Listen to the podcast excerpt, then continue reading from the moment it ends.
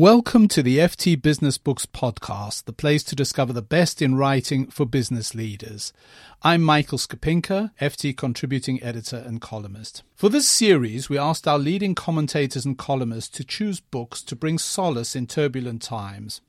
This week, Anjana Ahuja, the FT science columnist, has chosen Without Conscience The Disturbing World of the Psychopaths Among Us by Robert Hare. Welcome, Anjana. Thank you. But before we get onto this book and we discover why you feel that it's one for our Business Books podcast, perhaps one for enlightenment rather than solace, we always ask the question what are you reading at the moment? I'm not really at liberty to divulge what I'm reading at the moment because I'm a judge in this year's Baillie Gifford Non-Fiction Prize. But I will tell you what I had been reading before then, which was That's fine. Um, which was Going to the Wars by Max Hastings. I think as a writer, when you read other writers, you're looking for them to articulate experiences that you can't access. And I really admire those who, who have the courage to go out and report on wars. And Max Hastings, as we know, a former editor of the Daily Telegraph, a great war reporter, he is a fantastic reporter of, of what's going on in some of the most difficult places in the world. And I think what comes across is he doesn't make himself out to be this courageous, you know, kind of hero striding towards the front lines. Um, but it's a very human account of really human behaviour in difficult times, in times of war, and how sort of normal boundaries of behaviour break down. You know, what happens to societies when they collapse and it's really enlightening. And, and you know, you've always got the big picture and you've got the human side to that. And I think he's a terrific writer. He was very well known, Max Hastings, for covering the Falklands War. What other conflicts does he talk about? He talks about, very memorable, about the fall of Saigon. And one of the most memorable um, pieces I read was really when he went to Cyprus and described probably one of the most difficult moments of his career, which was being dragged out of a car, pushed up against the wall by a young Turkish soldier and having a rifle pointed at his head. And, and he talks about, you know, for that moment, all you can do is be absolutely passive. There's no comeback because you know that your life or death is in the hands of someone who's never had such control in their lives. And all you can do is just hope that in that calm environment, sort of common sense will prevail. And he does get out, but it's a very chastening experience for him. So, what does he tell us about people at war? I mean, we know about how norms break down, the usual ways of behavior break down. Mm-hmm. There's also, I suppose, there's the common view of war as producing heroism as well. There is. There's extraordinary heroism. And of course, just by the nature of what he does, there are a lot of people he mentions in terms of war reporting who go, um, who will take the risk. And there's a bit of me thinks, why are you taking this risk you know and and you come to almost see it as a drug. I think it's i used to talk to foreign correspondents when i worked on a foreign desk many many years ago. And you know during the course of the day the foreign correspondents would ring in many from war zones. And you know there's a bit of me that would really admire what they did. But there was also a bit of me that thought they were absolute gamblers and and they were in it for the thrill. Not in a, a, a sort of kind of self-aggrandizing way. It's it, it's that, that they needed to be there. They they needed to report. They needed the rush of kind of knowing what was going on. They couldn't bear to be away, even if some of them come from the most appalling situations. I remember talking to Anthony Lloyd about this, a sort of very well regarded war reporter, but he always wants to be in the thick of the action, no matter how bad the previous experience has been. I, I find that it's something that I can listen to and, and not quite understand, not comprehend. You know, these people are different from me. Well, we'll come to that when we talk about your, your book about psychopaths, but I suppose this the question are these people predisposed to enjoy danger, or once having experienced it, does it produce this adrenaline rush, this danger rush that they're attracted to returning to? The short answer is I don't know because I can't, I don't know what's going on in their brains. My suspicion is, is that many of us have a propensity to find things that we find rewarding that will give us the dopamine rush, whether that's, you know, just tweeting incessantly, you know, for those wonderful likes that we all covet, or if it's rushing to a war zone. I mean, I, I can understand from a reporter's point of view, you want to report the stories you think are really important. And and for a foreign correspondent, that is often going to be in some of the most difficult places on earth where other people aren't getting in. So there's a, there's you know there's professional pride, but I'm sure there's there's there's a thrill in it as well of going somewhere that your colleagues can't get to or won't get to. There's a you know there is there is a bravado, there's a community in the same way that I suspect every patch of you know reporting has its own kind of community with its own ways and habits. You know you want to you want to be liked and admired by your peers, and I, I'm sure that's as true for war reporting as any other kind of reporting. Well, I think that brings us quite neatly into the world of psychopaths, which is a disturbing world, as described in this book by uh, Robert Hare. It's a disturbing world of people who lie and cheat, who murder and rape, and who do it without conscience. This book is also about psychopaths in the workplace, not just about people who are responsible for huge financial frauds, but also those who irritate and infuriate their workmates, while often hugely impressing their superiors for reasons that others don't understand. Tell us a little bit more about this book and why you chose it. Well, interestingly, I was upstairs and in a room full of books because I have a lot of science books, and it just so happened to be that I was flicking through some of the science books and pulled out this one. This was probably not long after the Brexit vote, and I sat down and started reading it. And it reminded me why it had been such a seminal popular science book. Robert Hare is a Canadian academic who has specialised in psychopathy.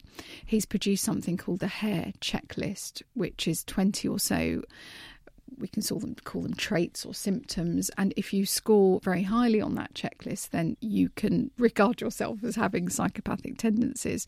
So for example are you outwardly glib? You have to answer honestly obviously. You know do you feel empathy when people are upset? That kind of thing. But when i pulled this book out again I was actually reminded of some of the coverage of the financial crisis and the figures that are central in that.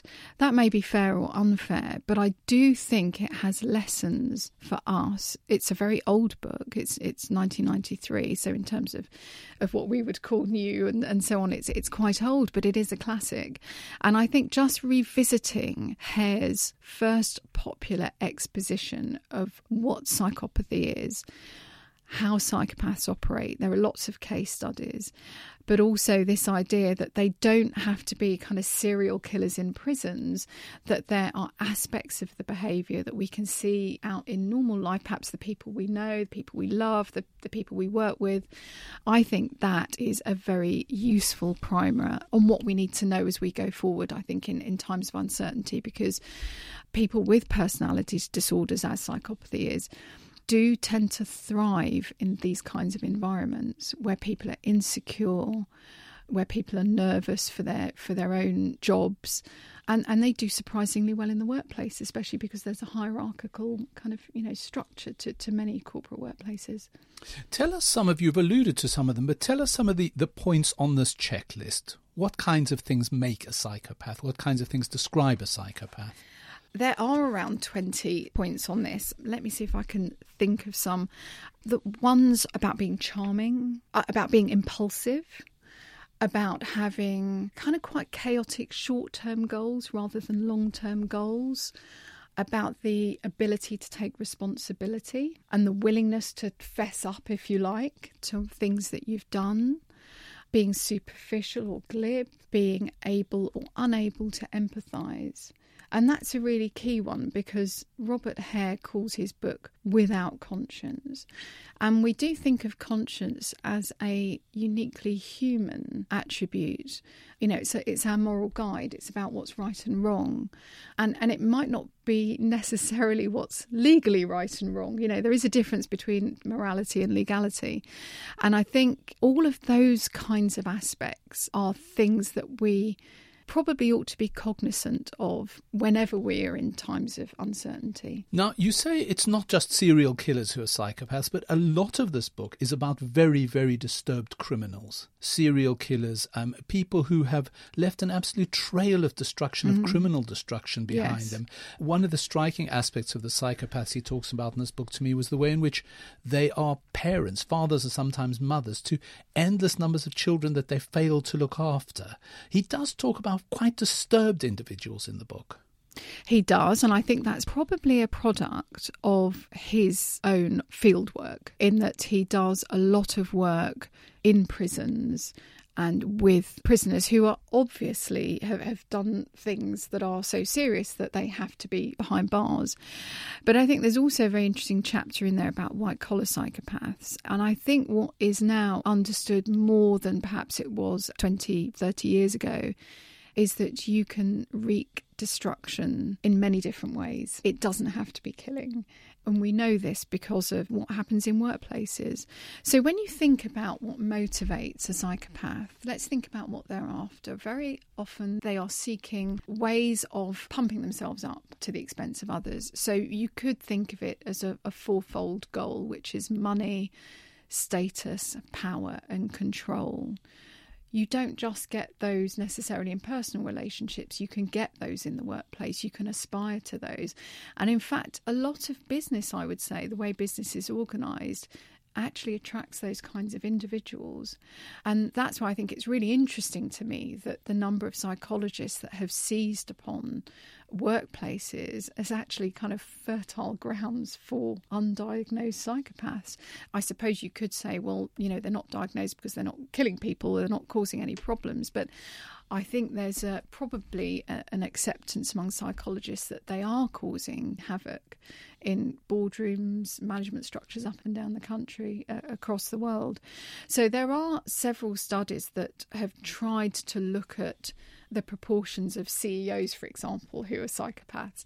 And they've come out with some ludicrous high figures. I'm not sure I believe them. But so, for background, about 1% in the population of, of people are thought to have psychopathic tendencies. Now, there, there was one study that came out, I think it was an Australian study, came out last year, that suggested the figure among CEOs could be as high as a fifth. That's one in five which is, you know, up to 20% of CEOs could be psychopaths. Now, I think that's really interesting because let, us look at what you prize in a CEO, what you prize in, in an entrepreneur.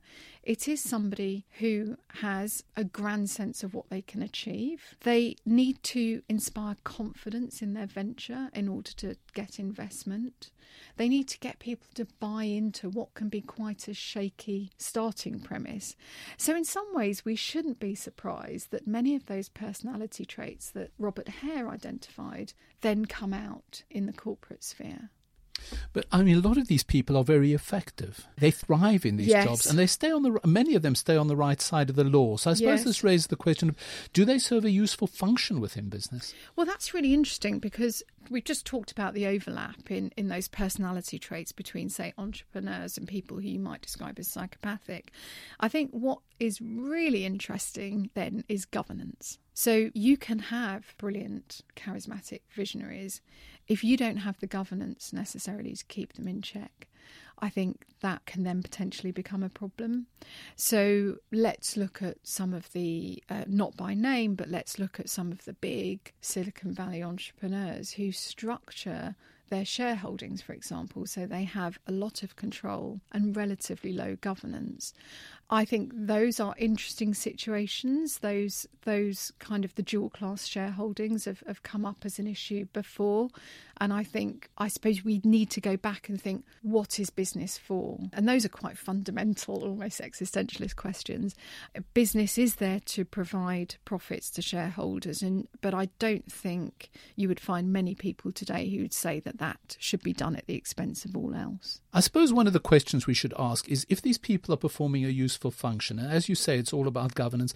If you've got somebody in your department, a junior but obviously quite charismatic person who you think has got psychopathic tendencies, what should you as an organization or you as a manager do about them? Should you think, I can manage this person, or should you get rid of them? I feel slightly uncomfortable giving a, a, a sort of management or HR advice here. I mean, I, I think you owe it to the if if you have suspicions or suspicions are brought to you about an employee, I think particularly for that person's subordinates, juniors, you owe it to them to make sure that they are not being squashed by somebody behaving very badly above them who is in a position of power. And so, very often, there are processes in companies where where you can limit that exercise of power in a way. So, for example, 360 degree reviews, if they're honest, they should be able to expose where, where people are abusing their position of power and privilege. I think what is interesting is in the cases of corporate bad behaviour, if you like, that's come to light, is that these instances didn't come out of a vacuum. They tend to have been preceded by, you know, there's a trail of little sort of giveaway incidents along the way.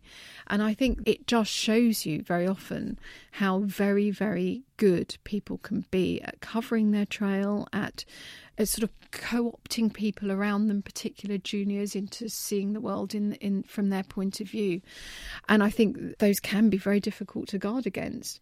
And you raise a really interesting point, Michael, is if these guys are doing brilliant work, then why rain on their parade? But I think very often you might find that their versions of brilliance come from themselves rather than the people around them. If this figure is right or anywhere near right, that uh, 20% of CEOs are psychopaths or have psychopathic tendencies, that means a lot of people are working for psychopaths.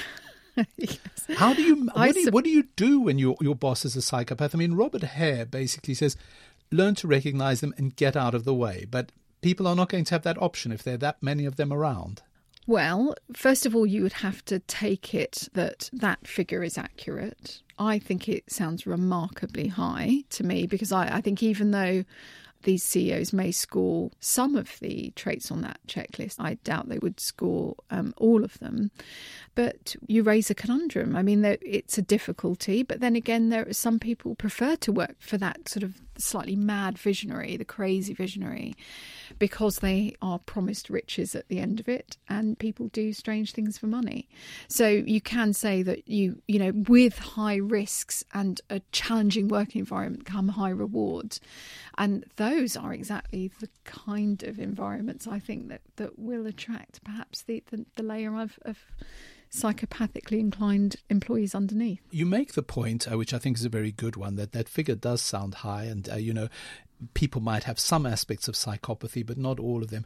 Is there a danger that, uh, particularly today, we're using the word psychopath too lightly and applying it too broadly? Well, I'm talking about it in its original inception. I think you're right that there is a popular idea of psychopaths as these, you know, serial killers like Ted Bundy or people that you know of, that they look very obviously unhinged. I, th- I think there is a kind of a prejudiced use of the word, I suppose. It's not how I would tend to use it. It's also very important to say that there is a distinction between a psychopath and a sociopath, uh, which is almost like a milder form of that.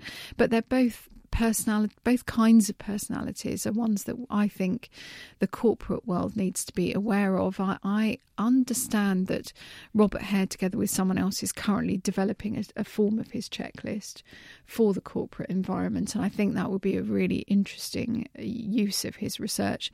I think one danger with this is that we can be sensationalist about it, and we say, "Oh, you know, boardrooms up and you know all over the world are being run by lunatics," but I, I don't think that's quite true, and we do have to be careful about our use of language. And one of the ways that's come out is one thing I've tried not to do is to diagnose, so to speak, people in, in the media. I'm I'm not a, a doctor. I'm not a clinical psychologist. I can't do that, and I think it's quite dangerous when we go down that route. You're not a doctor, but you are a scientist. Let's yes. talk a little bit about the science of psychopathy because Robert Hare goes into this and uh, he says these matters are not settled or they weren't settled when he wrote. But he talks about brain function of people mm. with psychopathy. He talks about the fact that they have this bilateral brain function. The two sides of their brain probably don't don't don't coordinate in the way that they should. First of all, tell me your view of the science at the time and whether that science is still regarded as credible today. Well, there's a very kind of highly regarded scientist called James Fallon, if I remember correctly, who has done sort of much more modern studies of psychopaths, functional brain imaging, which is the fashionable kind of way to probe behaviour these days. And there is a lot of controversy about the use of functional magnetic resonance imaging, which is the technology that's used to look at brains while people are being given tasks or being asked to do something or think of something, or even just to look at brain structure. The great problem with it is is there isn't a huge library of these scans. So it's very difficult to make sweeping statements and say, well, the, here's a, here's what a normal brain looks like. Here's what a pathological brain looks like. I think that's very difficult and it varies for every condition that you look at. One of the biggest tests is what the courts have done with, with brain imaging. I don't think it has been well established certainly in terms of uh, legal usability, that we can absolutely diagnose a psychopath from just by looking at their brain. I think the courts would be doing that a lot more if the science was settled. But I, as it's very active, I mean, this is brain function imaging, uh, functional brain imaging has only really been around for, for kind of 15, 20 years, and it's still in its infancy, I would say. And of course, when, when somebody presents to you, you don't always have the means to inspect their brain. Usually, what you're looking at is their behaviour today and records of their past behaviour. Robert Hare does say he's quite pessimistic about the possibility of reforming psychopaths. He basically says it's quite difficult. And he said something at the time of his book, which a lot of the programs in prisons to try and help psychopaths actually end up making them worse. They become more glib, they learn the things to say. I was very struck by that because there was a recent uh, mm report that programs in British prisons for child abusers had actually ended up in some cases making them worse. He's very pessimistic about these people getting better or being better. Yes, I can understand that. It's one of the things that we can say about many people with psychopathic tendencies is that they are very clever. And I think if you have not developed a sense of right and wrong, it's very hard to see how you can get someone to sincerely cultivate one because one of the things that stops us from doing things that we think are wrong and that hurt other people are the reactions of other people.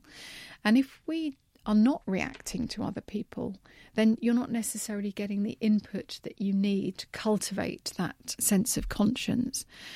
I think it is a great challenge. I think one of the things that we can probably most productively do to go forward is to recognise that there are people with these tendencies and help them recognise perhaps how their behaviour affects other people how you do that effectively and in a way that prevents future misbehaviour, I think, is a great challenge, and I cannot offer any easy solutions to that. There's something, I suppose, optimistic that we can draw from Robert Hare's book. It's not what he intended, but as you say, he wrote this book in 1993 and he predicted that things were going to get worse. He thought we were going to be at more psychopathy because he said, although this is partly a brain function, there are also social factors which cause psychopathy, and he saw mm. them all getting worse. He said we're going to see increased crime, we're going to see increased social breakdown. Now, there have been ups and downs, there have been blips in this, but in general, in the developed world, crime has fallen markedly since he wrote his book. And I wonder whether perhaps people are behaving better despite the fact that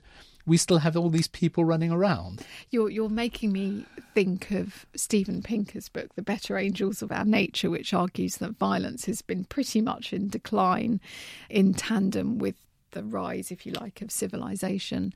Well, th- there are social factors, and I think we are beginning to know particularly about the importance of a stable, loving childhood.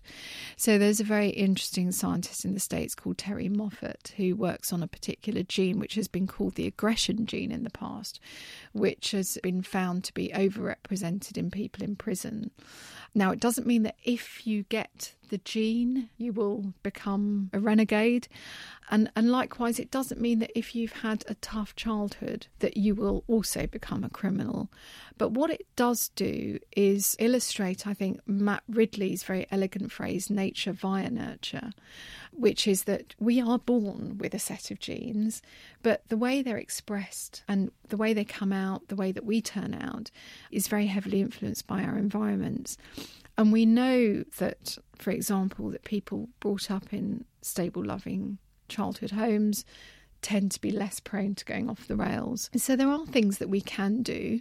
You know, so whatever brain you're born with, We know that loving parents and a stable childhood will make a difference. Um, education makes a difference. We know that having a job makes a difference. So there are reasons to be optimistic. I think there's a lot that science can do here. And actually, I find that the social sciences are, are very much neglected, I think, in, in this, because we are talking about our humanity. And the study of the humanities is, is about how, how can we assess the human condition? How can we make our lives better? And science can tell us one thing. And one of the things it's occasionally guilty of is taking us down what seems to be quite a deterministic path. But I think it's always really useful to remember that environmental facts matter. We know that, and that this gives us hope. So our biology is not everything we can, to some extent, shape the lives and the outcomes and the successes of, of ourselves and our children. Just because we're coming to the end of this, and let's, as this is a business books podcast, let's bring it back to the thing of what organizations and companies should do. Now that they're aware, or people are becoming increasingly aware of the problems of personalities like this, uh, do you think companies should take a, make a more active effort to screen these people out to prevent them from getting to the tops of organizations? You know, I, I have mixed feelings about things like psychometric psychometric testing because there's a little bit of me that says if someone is really good at their job, they may not necessarily be working a lot with people. Then psychometric screening has the capacity to screen out brilliant people unfairly. But there's also a little bit of me that says, you know, we don't really want to reduce people to pen and paper checklists, and we should actually let them see how they do, see how they get on. But I do think that one of the key areas is governance.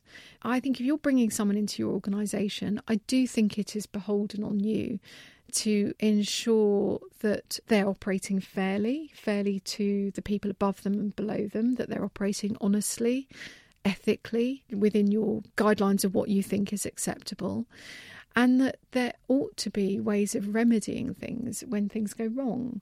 Even though I'm, I love science and I, I like the scientific approach to things, but I think sometimes it can be quite restrictive. But I think we need to be able to take chances on people when they come, and I don't think you know people can change their ways if they've done badly in the past. But on the other hand, you need to make sure that when people are in, they are giving back as well as taking out, and that's the other key aspect of psychopathy is people take a lot more than they give. You know, we're all reciprocal. We should be reciprocating. You know, business should be about reciprocity as well, as well as human relationships relationships. So I think there are there are means there for for governance. Well, thank you very much, Anjana. Now that's the last in the current series of the FT Business Books podcast. We're taking a break for the summer and will return in the autumn. In the meantime, please do stay in touch using the Twitter hashtag FTBizBooks, B-I-Z, or by emailing us at businessbooks at ft.com. My thanks once again to Anjana Ahuja, to our producer Yanina Comboy, and thank you to all of you for listening.